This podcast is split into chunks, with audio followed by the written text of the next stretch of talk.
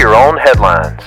Hey, this is Dow Welsh, and next up is some random news to help you make the grace of God your biggest headline of the day. Today's podcast is sponsored by Tucker's Applewood Hacksaws and the letter F.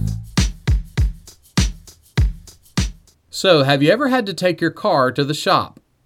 Well, Coonan's Complete Service in Menasha, Wisconsin has been owned by the Coonan family for 95 years. The garage was opened in 1928 by Pete Koonen's grandfather, and then Pete's dad and uncle took over, and then Pete. Well, Pete's retiring, and for the first time ever, he's handing things off outside of the family to garage employee Mike Gilson. Pete says from here on out, he's just going to be a loyal customer and the garage's biggest cheerleader. A couple was driving one day, and the wife said, Look, honey, a garage sale. Her husband said, No thanks. I don't need another garage. The letter to the Hebrews makes this powerful statement For the Word of God is living and active. The content of the Bible is not a tuned up fairy tale.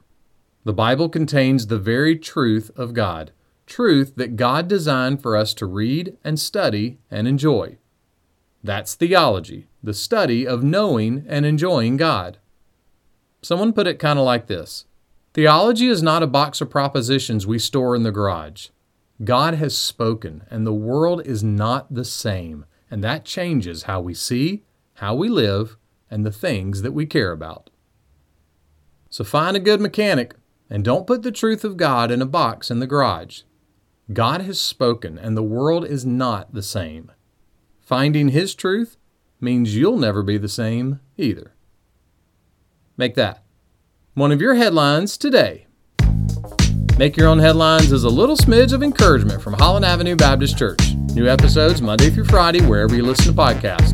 Check out the show notes for extras, and please leave us a review on YouTube or Apple Podcast. And for sermons and more, visit hollandavenue.com.